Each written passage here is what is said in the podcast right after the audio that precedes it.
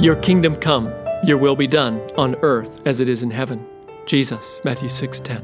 Hi, it's Nathan, and this is day 13 of 30 days of prayer. Your kingdom come. After reflecting on who God is, Jesus moves our minds to seeking the advancement of his kingdom, expressing our personal identity with his purpose and a longing for its success. This isn't merely about hoping for heaven and a restored earth, but about a desire that even now God would continue his restorative work in the lives of broken people. That in every conceivable way, evil's work would be thwarted and the good purposes of God become reality.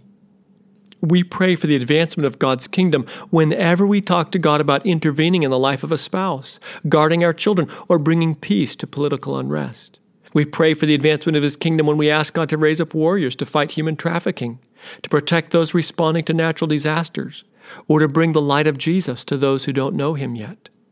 We'll discover, as we dialogue with God, that our own hearts become more and more tuned to His, that we too become more and more personally invested in His work in our broken world.